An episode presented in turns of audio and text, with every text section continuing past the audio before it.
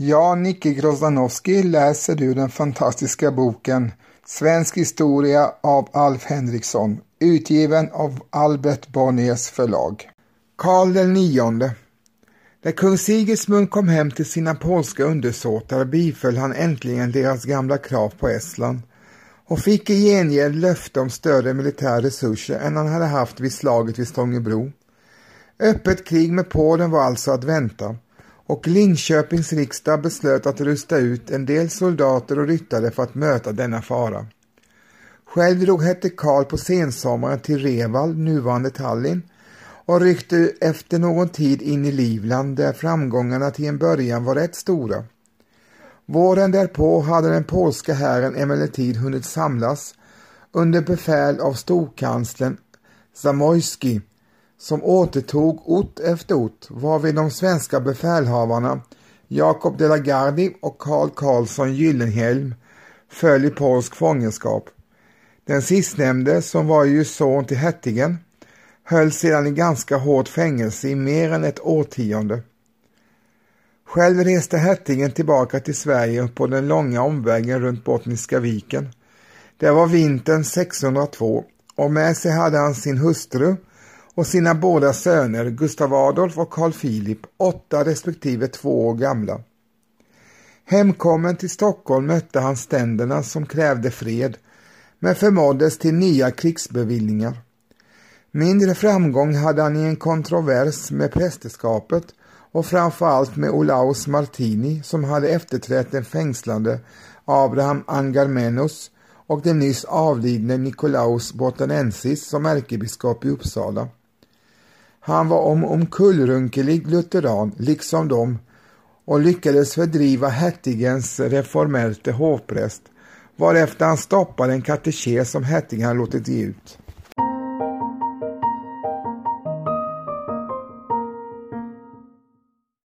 Vid det här laget hade den sistnämnde ändrat titel och kallade sig Sveriges rikes utkårade konung och arvfurste. Till 1602 års riksdag antog också en arvförening till förmån för hans söner och i andra hand för hertig Johan av Östergötland. Två år senare utfärdades en ny arvföreningsakt vid en riksdag i Norrköping. Hertig Johan framträdde där och höll en oration vari han avstod från sin egen rätt till kronan till förmån för sin farbror och sina små kusiner.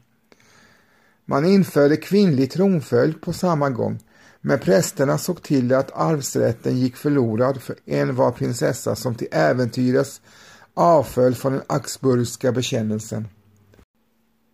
Den nyvordne Karl IX, numret hade han räknat fram i Johannes Magnus historia, som han läste flitigt ur och tog på stort allvar, kunde nu ordna regeringen efter sitt sinne. Säker på sin tron kände han sig visserligen aldrig, och de politiska blodsdomarna tog inte slut. Våren 1605 avrättades sålunda den gamla invaliden Hågenskild Bjelke sittande i sin stol. Året därpå tog man under fruktansvärd tortyr livet av en kryptokatolik i det kungliga kansliet vid namn Petrus Petrossa. Ett nytt riksens råd sattes emellertid till och vid sidan av detta tillsattes vidare sex hovråd som alltid skulle uppehålla sig hos monarken och ställdes under ledning av en hovkansler vid namn Nils Czesineszopoulos, en lärd närking som hade varit professor i Tyskland en tid och hjärtligt avskyddes av aristokratin i Sverige. Detsamma gällde sekreteraren och historieskrivaren Erik Göransson Tegel som också tillhörde den inre kretsen kring konungen. Konungen förblev alltjämt hertig av Sörmland och gav så som sådan statsrättighet åt det lilla Mariefred. Men med hertigdömets särställning i staten var det dessbättre förbi eftersom lagstiftningen och förvaltningsförhållanden där efterhand kom att gälla hela riket. Den hertiga mynträtten försvann i all tysthet. 1605 kom den första allmängiltiga förordningen om mått och vikt i Sverige. Den bestämde att Rydaholmsalnen skulle gälla i hela riket och att viktualitetsvikterna skulle regleras efter Örebros bästman. Överhuvudtaget var Karl IX intresserad för ekonomi och näringsliv. De så kallade bikararna fråntog sitt monopol på lappmarkshandeln. På hissingen mitt emot Älvsborg lät den anlägga en ny stad som fick namnet Göteborg. Den byggdes företrädesvis av inkallade holländare. Vidare gjorde han mycket för järnhanteringen i Bergslagen, som ju till stor del tillhörde hans hertigdöme, genom att anlägga statliga bruk och även genom att ge hjälp åt folk som ville bygga hammarsmedjor. De första vallonerna kom till Sverige i hans tid och samtidigt kulminerade invandringen av finnar till Norrlands och Värmlands skogsbygder. Deras svedjebruk hade han ingenting emot.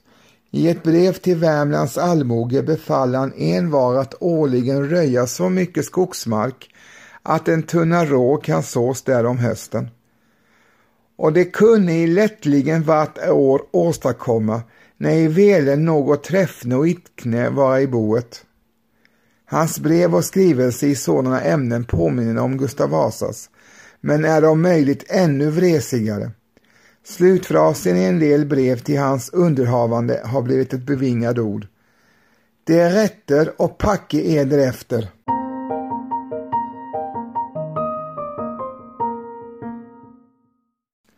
Mera märkvärdiga än Karl IXs ekonomiska insatser förefaller nu hans åtgärder på lagstiftningens område.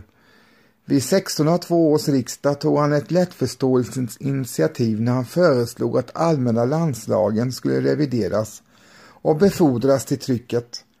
Det fanns nämligen alltjämt bara i handskrifter och det rådde, påstod han, sådan oreda på området att det i hela landet näppeligen fanns två lagböcker som stämde överens.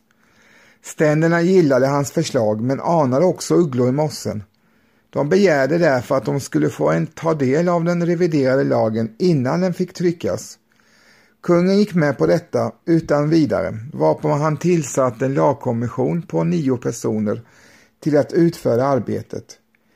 Men i fortsättningsvis brydde han sig emellertid inte om dessa herrar utan lät några av sina egna kanslitjänstemän sätta igång med ett annat utkast till lagbok. Vid 1604 års riksdag tillsattes en ny kommission vars främsta namn var frälsemannen Ture Jakobsson Rosengren och under några år framåt arbetade nu de båda grupperna jämsides och utarbetade var sitt lagförslag. Men år 1607 sköt kungen med Rås råde plötsligen hela revisionsarbetet åt sidan och lät istället trycka två av landskapslagarna, nämligen Upplandslagen och Västgötalagen. Året därpå utgavs en edition av Kristoffers landslag, försedd med en appendix som innehöll ett antal bibliska paragrafer ur Mose lag beträffande sådana brott och försyndelser som svordom, mened, olydnad mot föräldrar, dråp, hor, våldtäkt, blodskam och tidelag, ocker och falsk vittnesbörd. De gammaltestamentliga lagbuden är klara och tydliga och svävar aldrig på målet vad så straffen beträffar. Vilken som Herrans namn lästar, han ska döden dö. Hela menigheten skall stena honom. Den som bannar sin fader eller moder, han skall döden dö. Den som hor bedriver med någon mans hustru, den skall döden dö. Både horkaren och horkonan. Denna primitiva rätt hade alltså plötsligen blivit gjorts till gällande lag i Sverige, vilket naturligtvis innebar en våldsam brutalisering av rättsskipningen. I praktiken kunde Karl IX visserligen benåda de dömda till livet ibland, vilket i och för sig är märkligt. Det visar att personligen kände han sig inte bunden till den bibliska lagens bokstav, vilket det ortodoxa prästerskapet utan tvivel gjorde.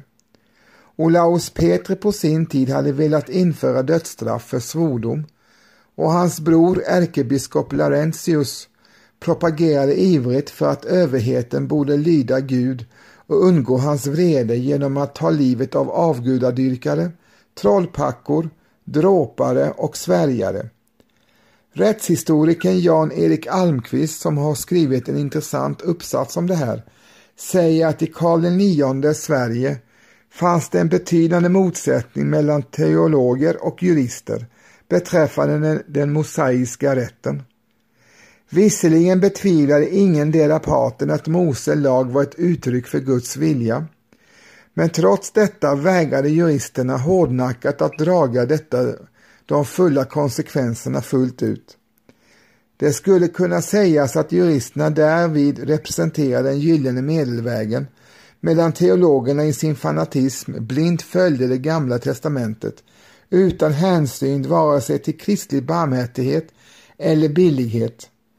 Trots sina utpräglande teologiska intressen ställde sig Karl IX i denna tvist oförbehållsamt på juristernas sida. Enligt denna forskare gick kungen med, med på att sätta in de mosaiska bibelspråken i landslagseditationen bara som en provisorisk ersättning för landslagens kyrkobalk, vilka på grund av reformationen inte kunde tillämpas längre. Provisoriet blev långvarigt i alla fall. De mosaiska lagbuden åtföljde landslagen genom hela 1600-talet och ända till 1734 då det nya lagverket omsider befriade domstolarna från skyldigheten att i Herrens namn döma folk till döden.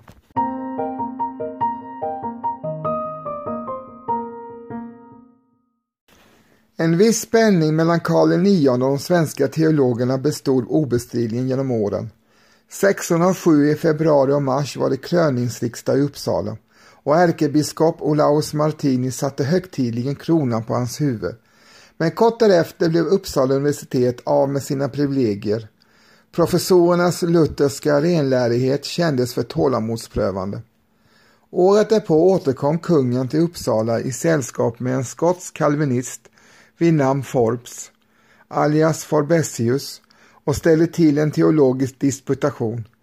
Forbesius sammanfattade och förfäktade den reformenta läran i 68 teser, men teologerna i Uppsala blev honom inte svaret skyldiga och under debatten om nådeavlatet hände det att främlingen ett par gånger hade svårt att finna svar, vilket har skänkt eftervärlden ett bevingat ord. Ad hec forbesius nihili. På detta hade Forbesius inget svar, en ofta citerad fras som från början gällde den här disputationen. Karl IX missräknade sig nog på, på sin protagé, som snart fick lämna landet och hans förhållande till kyrkan och universitetet blev bättre inom kort. Några professorer i Uppsala som hade fått lämna sina tjänster blev återkallade. En av dem var den unge Johannes Rudbeckius som skulle låta tala om sig med åren. En annan var Laurentius Paulinius Gottus som inte blott var en lärd lutheran och en framstående pedagog utan även en sakkunnig kometskådare. 607 uppträdde en stor komet i skyn och förfärade mycket Karl IX. Men Laurentius Paulinius Gottus kunde lyckligtvis lugna honom och utnämndes därpå till biskop i Strängnäs.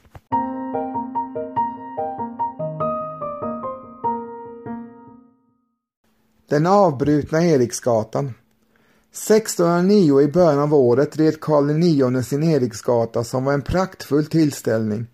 Han åtföljdes av hela sin kungliga familj och en mängd dignitärer och militärer och eskorterades genom varje landskap av den lokala adeln, som i siden och sammet red med i processionen. I alla städer på vägen upprepade han sin kröningsförsäkran beträffande den rena evangelistiska läran och uppmanade alla och envar att komma med de klagomål de kunde finna skäl till. I Vadstena förekom en del ceremonier med Östergötlands fana som av hertig Johan överlämnades till kungen och av denne återlämnades till hertig Johan under mycket trumpetande och i Jönköping hölls ett högtidligt möte angående adelsprivilegierna. Någon riktigt överenskommelse i ämnet träffades dock inte. Karl IX tog Eriksgatan på stort allvar. Han var till och allt annat han var en troende historieromantiker som till och med har skrivit något litet om medeltidskungarnas legitimitet och svenska folkets skyldighet att stå vid sina löften till dem. Hunnen till Arboga måste han dock inte desto mindre avbryta sin ceremoniella färd, till det hade kommit oroande underrättelser från andra sidan Östersjön. Jäktad och mörk i hågen arbetar han nu i Stockholm några veckor tills han på midsommardagen plötsligen fick ett slaganfall vid middagsbordet.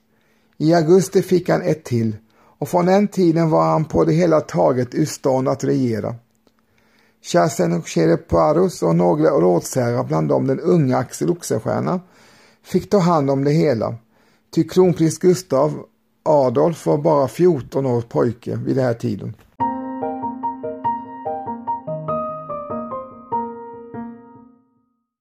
Den unge tronföljaren Gustav Adolf var visserligen en mycket lovande sådan. En allbekant historia påstår att den bistre fadern om honom brukade säga Ilie faciet, han ska görat. Och om gossens tidiga gry finns några lika välkända som obetydliga anekdoter som härrör från hans halvbror Karl Karlsson Gyllenhielm. Tillfrågad om vilken av skeppen i Kalmar han tyckte bäst om utvalde femåringen utan betänkanden att det som hade de allra flesta kanonerna. När han vid ungefär samma ålder spatserade med sin far på ängen vid Österviksnäs nära Nyköping och varnades av sin sköterska för att det kunde finnas ormar i buskarna svarade lilla livet Giv mig en käpp så ska jag slå ihjäl dem. Var till den stolte fadern leende replikerade Tro icke att han är rädd. En annan av Gyllenhielms anekdoter, mindre ofta återberättad i 1800-talets sedelärande historieböcker, upplyser att när sköterskan en gång stannade och pratade med någon bekant blev pojken otålig och sade till den främmande Jack ur vägen, eller vet du ej att jag är en herre? För närvarande gick prinsen i skola för två lärare som båda var märkliga män. Johan Skytte och Johan Bure. Den förre som var borgarson från Nyköping och från början hette Skloderus var en mycket lärd man och tydligtvis en utmärkt pedagog som bibragte sin elev goda kunskaper i politiska och teologiska ämnen och naturligtvis inte minst i latin som alltjämt var det diplomatiska huvudspråket i Europa. Johan Bure, alias Johannes Bureus, låg med åt det konstnärliga hållet och intresserade sig mycket för svenskt språk och svensk fornhistoria. Återupplivade kunskapen om runorna, skrev poesi, var god tecknare och xylograf och hängav sig dessutom åt mystik och kabbalistiska grubblerier. Tronföljarens utbildning blev alltså särdeles allsidig men fast han artade sig väl var han dock alltjämt ett barn när Karl IX fick sitt första slaganfall och måste släppa rikets angelägenheter ur sina händer.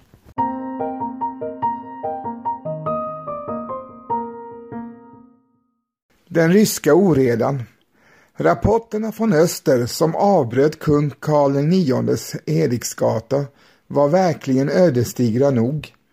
Kriget mot Polen hade nu varat i ett årtionde och det hade aldrig gått bra för svenskarna.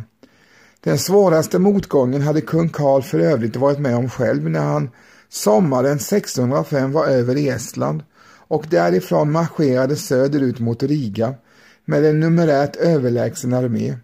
Vid en plats som hette Kirkholm blev den hären oförmodat slagen i grund varvid halva styrkan stupade och kungen själv var nära att bli tillfångatagen.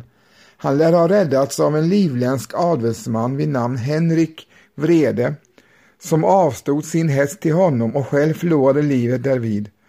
Märkvärdigt nog fick nederlaget inga svårare följder, ty inre oroligheter hindrade polackerna att i sin tur gå till anfall mot svenskt område och kriget stod därför stilla en tid.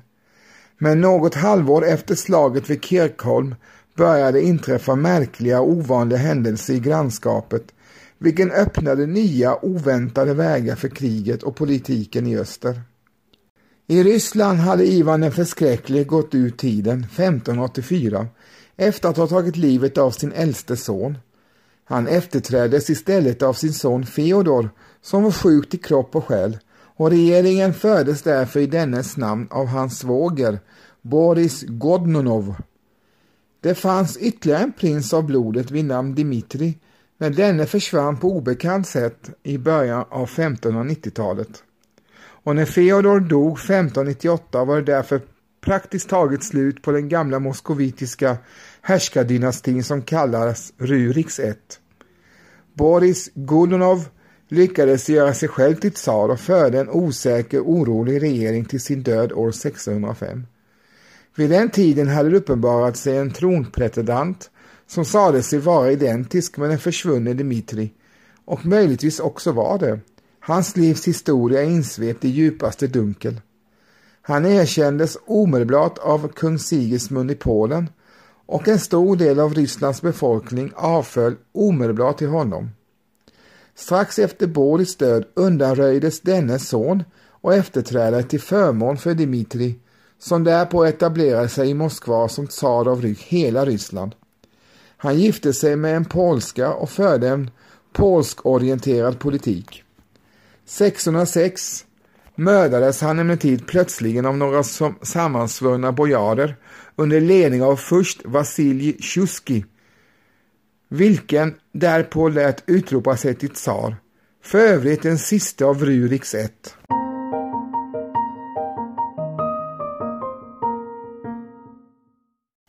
Detta var välkomna nyheter i Stockholm, ty Vasil Tjuski kom naturligtvis i fiendskap med polackerna och Karl IX var genast villig att ge honom hjälp och bistånd. Sådant behövde han verkligen, ty hans myndighet var inte stor i Ryssland, där det rådde ren anarki i hans dagar. Och mot honom uppträdde diverse pretendanter av vilka en kallade sig Dimitri och påstods vara samma Dimitri som Vasil Tjuski sade sig ha dödat. En svensk hjälpexpedition under befäl av den unge Jakob de la Gardie skickades till Ryssland, förenade sig med Vasil Vasilj anhängare och undsatte sig med tiden Moskva, där, där den sistnämnde protetant belägrades av polacker och inhemska motståndare. Några veckor senare försökte de la Gardie ävenledes undsätta det av polackerna belägrade småländsk, men blev slagen i grund och beviljades fritt avtåg på villkor att han övergav Vasiltjuskis sak. Denne avsattes därefter av de ryska bojarerna. Moskva öppnade sina portar för den polska hären och kung Sigismunds son Vladislav utropades till tsar. Den andra Dmitrij blev ihjälslagen i samma veva, men hans anhängare och andra ryska styrkor förenade sig nu mot polackerna och drev dem i sinom tid till kapitulation i Moskva. Under tiden var inte heller svenskarna overksamma. I mars 1611 intog de la Garde Kexholm och i juli erövrade han efter blodiga strider det stora Novogorod som därefter fick hysa det svenska högkvarteret under flera år. Nyheten om Novogorods erövring var det sista politiska budskap som nådde den gamle Karl IX i Sverige. Han mottog det på sin sotsäng i Nyköping och det lär ha varit det enda som vid det laget kunde bereda honom någon fägnad och glädje i detta livet. De rapporter han fick från närmare håll, i den mån han var i stånd att ta del av dem i sitt sista år, var nämligen inga glädjebud. De kom från Danmark. Ni har precis hört mig, Nicke Grozanowski, läsa ett stycke ur den fantastiska boken Svensk historia som är skriven av Alf Henriksson och utgiven av eh, Albert Bonniers förlag. Signaturmelodin ni hörde i början är ju den berömda Fjäril vingar syns på Haga, även känd som Fredmans sång nummer 64, som är gjord av Carl Michael Bellman. Och som avslutning får ni höra Par Deus med gruppen Gotthard. Podden utkommer två gånger i veckan, lördagar och onsdagar med bonusavsnitt lite då och då, så håll utkik. Tack för att ni lyssnade. På återhörande. Hej!